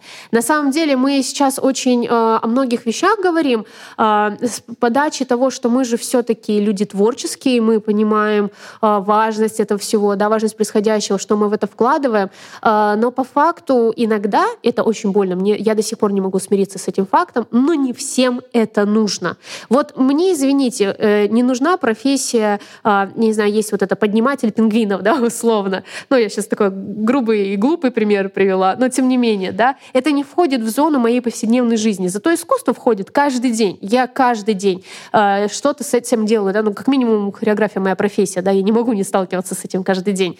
И, соответственно, есть люди, которые, что он с утра встал, пошел на работу, условно он работает бухгалтером, к примеру, да, он отработал, вечером пришел, приготовил поесть, да, если это там барышня, хотя, извините, конечно, я не сексистка, а наоборот, но все равно, вот если мы говорим про таких людей, у них это в ходу.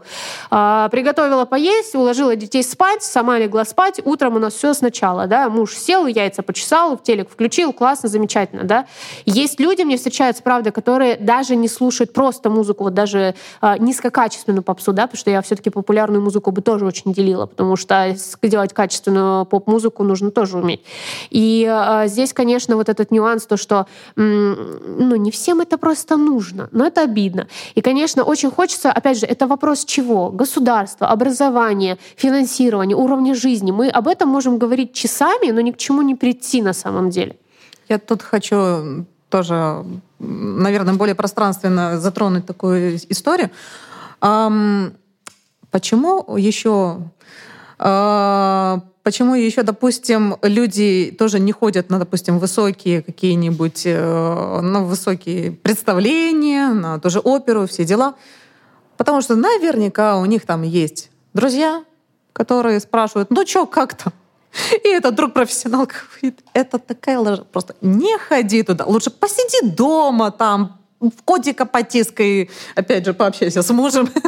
это будет более продуктивное занятие, нежели то, собственно, чем ты будешь заниматься. И вот это вот другая история, почему меня бомбит, потому что я, опять же, смотрю на людей, которые э, танцуют, поют на сцене, и я понимаю, что им просто их педагоги не развили, не воспитали вкус, не воспитали в них любовь к своей профессии, к своему творчеству. Они сказали, что вот ты сейчас научишься, а потом ну, у тебя будут халтурки. Все знают вот эти вот творческие люди, вот эти вот самые халтурки. Когда, ну, ты как бы вот сидишь, пилишь в оркестре, да, а потом, слушай, тут халтурка подвинулась, она как бы вдвое э, больше оплачивается, чем твоя месячная зарплата, но ты три часа поиграешь на свадьбе, и все будет норм. Вот. Вроде бы как халтурка, да, но педагоги, опять же, они не идут в ногу со временем. Некоторые не идут в ногу со временем. По, по части музыки мне особенно обидно за вокалистов, потому что вокал — это очень тонкое искусство в том плане, опять же, что скрипку может настроить кто-то другой. Ты ее возьмешь, сыграешь офигенно. То же самое фортепиано. Есть специальные настройщики. Они настраивают фортепиано, и пианист уже, он просто, ему не надо там копаться. Он берет и играет. С другой стороны, вокалисту нужно разбираться в своих хитросплетениях, в настроениях, в том, что он сегодня покушал, с какой ноги он встал, поспал ли, не поспал ли, с кем сегодня пообщался. Там столько всего. Но педагоги это не объясняют. Они не говорят, копайся в себе, интересуйся собой. А, в психологическом плане, в моральном плане, в физическом плане. Допустим, казалось бы, что у девушек, что у пацанов, очень большую роль играет банальный каблук. То есть ходишь ты в кроссовках, либо ходишь ты на каблуках. А это такая гигантская разница уже в звуке, вы просто себе это не представляете. У меня, опять же, такой вот момент, момент воспоминаний. Был парень, который у меня занимался вокалом. Э, у него не получалось, он не мог собраться. Я говорю, слушай, ну ты встань на цыпочки, обопрись о фортепиано и представь, как будто бы ты стоишь на каблуках. Ты фактически на них не стоишь, но для того, чтобы держать равновесие, у него меньше площадь э, соприкосновения с землей. Он лучше контролирует свое тело. И только за счет этого тело адаптируется, подстраивается, и он автоматически начинает пить правильнее. Вот это вот такой момент. Но нынешние педагоги и вообще, в принципе, опять же, про оплату. Почему педагоги не уходят со своих э, должностей? Потому что они просто понимают, что они потом никуда не устроятся. А сейчас у них нагретое место, им невыгодно их терять. Вот просто преподавай они э, архиплохо. Но простите, это кандидат наук, и что вы мне сделаете? И ты можешь ломать голоса. Ты можешь э, вплоть доводить э, людей своим преподаванием до того, что они могут потерять голос навсегда. Это реальная проблема. Или это... травмы сделать, да, вот если по поводу да. танцев говорить. Да, да, да, да, да. То есть возникнет травма по вине педагога, потом, э, может, опять же, по вине педагога эта травма ухудшится, и человек просто потеряет голос, он не сможет разговаривать всю жизнь. А это, допустим, вот ему 17 лет, и все. А педагог не будет нести за это ответственности, потому что, ну вот он мне не сказал, что у него там что-то болит. Как бы, сорян, а голосовые связки, они без нервных окончаний. Ты не, ты не поймешь, что у них что-то болит. Ты поймешь, что с ними что-то не так, только анализируя звучание голоса. А если у тебя уже, там, не знаю, к 50-60 годам просто пропал слух, или ты атрофировался от э, четкого звучания, и ты это сам не отследил, это твои проблемы. Это ты поставил травму человеку. Но ты за это ответственности нести не будешь. За это не будет нести ответственности тот человек, у которого эта травма. И они будут просто сидеть на своем нагретом месте, получать хорошие деньги чисто за свой опыт, и, и все. И дальше либо они найдут какое-то место получше, либо вот, да, их вынесут вперед ногами. Все. Это два варианта, когда они уходят со своих должностей. И я вас очень прошу, если, если вдруг кто-то после подкаста соберется и идти в вокал, особенно после упоминания о травме, ребята, лучше идите к молодым педагогам, потому что они всю вот эту вот соль особенности современного вокала они знают лучше. Просто потому, что они с этим уже столкнулись. Именно не к тем, кто э, сам пытался, у кого-то учился, а идите к тем, кто занимался в высших учебных заведениях с музыкальным уклоном. Они сто процентов сталкивались с этой системой, которая направлена на а, классическое пение и на классическое образование. Они знают, насколько там плохо. А, просто потому, что они это знают, они это прошли. Они никогда в жизни вам не дадут, не укажут на этот путь. Вот это вот главный момент, почему меня наболело. Это на самом деле я сейчас вспомнила историю о том, как, эм, ну, поскольку работала с эм, другими педагогами, и э, одна из женщин, это тоже уже в возрасте, э, говорит, я не посоветую никому учиться на хореографа. И вопрос, а почему? это неблагодарная работа. Я думаю, ну, если у тебя не получилось, почему у другого может не получиться? Зачем ты отговариваешь? Э, это вот я учился, когда по звукорежиссуре получал образование в Краснодаре, у нас э, был предмет, называется предпринимательство.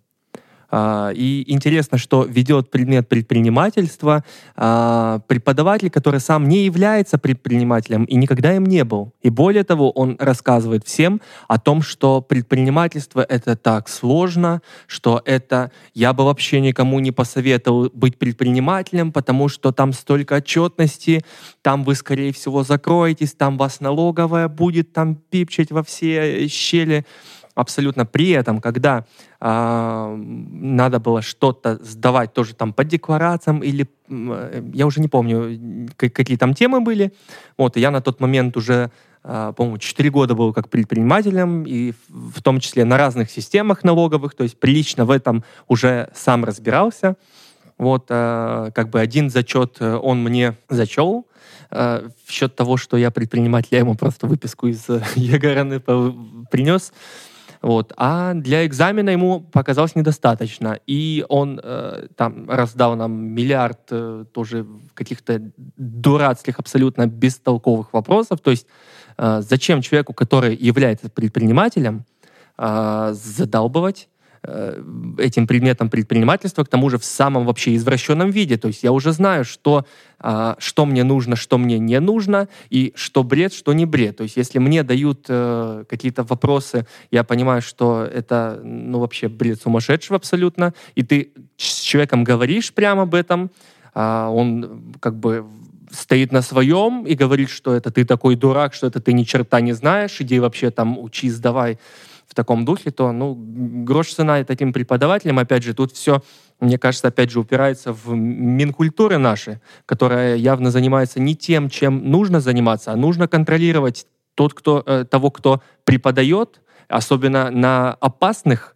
э, специальностях, если так можно сказать. То есть хореография, там, э, если преподает какая-то жирная баба, которая э, 50, Это он 50 про мой опыт сейчас 50 лет передает. назад, да, 50 лет назад, которая училась, которая уже а, почти из ума выжила, и у нее кто-то может реально как бы сломать ногу, и больше вообще никогда в жизни э, не заниматься хореографией. Вот по вокалу может тоже потерять голос, и все. То есть, ну, за, зачем такое нужно, если есть э, насущные прямо проблемы, зачем заниматься фигней? Так, ребят, немножечко, давай, Сейчас, есть короткий анекдот. Папа, что такое некомпетентность и безразличие? Не знаю, сынок, да мне и пофигу. Как раз таки в тему. А, так, мы будем потихонечку завершать подкасты. На самом деле здесь вот а, в такое а, завершение мне хочется, наверное, акцентировать внимание вот на что. А, на то, что несмотря на то, что мы сейчас, ну, в большей степени где-то мы говорили про э, именно профессию как таковую, да, и работу в ней, как мы и анонсировали, а, и больше в какой-то частности про вот академическое искусство, да, сейчас э, Валентина как раз у нас академическое искусство представляла, а, и мне все-таки хочется сказать о том, что, ребят, занимайтесь творчеством, просто отдавайте себе отчет, где вы в нем находитесь, да, всегда а, должны понимать, зачем и для чего вы это делаете, потому что если если вы идете э, на большую сцену, вот сейчас внимание, да, сцена сцене рознь тоже, на большую сцену вы идете в массу, вы работаете в профессиональном театре, да, то есть профтруппа, они, ну, как бы так и называются, да, и вы делаете халтуру, ну, пожалейте своих зрителей, уйдите оттуда, идите заниматься в какой-то в другой момент, да. Я никогда не пойду преподавать профессиональным э, танцовщикам, да, потому что мне в этом многом нужно самой учиться. Но я знаю, что я хорошо работаю, очень хорошо работаю с любительским коллективом, да, и прекрасно понимаю анатомические особенности взрослых, которые ко мне приходят. И я даю себе отчет, для чего я это делаю, да. То есть для меня искусство — это некоторая терапия, а, которая помогает другим, да, и, соответственно, на этом уровне я остаюсь и работаю, но, тем не менее, всегда сама как профессионал расту. И вас тоже призываю, растите всегда в своей деятельности. А, и еще такой нюанс, почему, наверное, говорю всегда всем, занимайтесь творчеством, без разницы вот сейчас, без привязки к качеству. Почему? Потому что если не будем пробовать, так ничего и не получится. Как у нас появляется что-то новое, да, и потом то, что нам очень нравится, а, и потом становится, возможно, даже чем-то очень высоким, да. Это все методом проб и ошибок, и получается какой-то ерундой. Вы извините меня, посмотрите, как танцует Исидора Дункан. Ну, это же трэш какой-то, правда, да? Ну и как мы сейчас видим, какой у нас сейчас современный танец. Он совершенно другой. Точно так же можно посмотреть по всем искусствам. Вы можете посмотреть на картины, извините, не знаю, там, того же Пикассо, да, и и шалеть, господи, кто-то не поймет, скажет, что за трэш там нарисован, да, вот мне сейчас Костя тоже покивает. Но человек пришел пробам, тут, пробами туда с определенной философией и, извините, умея рисовать как положено, условно. Здесь просто всегда должны понимать, что э, искусство — это все таки ответ на то, что у нас происходит в жизни сейчас. Да, это может быть ответ на мировые события, на твои какие-то любовные переживания, просто твои личные драматические э, переживания. И это может быть любая форма абсолютно любая форма. А, будьте свободны в том, что вы делаете, любите творчество, любите искусство, любите себя, но не себя в искусстве, а все-таки искусство больше в себе, да, которое будет. И э, до новых встреч. Пишите, пожалуйста, в комментариях, что вам отозвалось, э, что вам больно в профессиях творческих, да, и, возможно, о чем бы вы еще хотели услышать наш подкаст.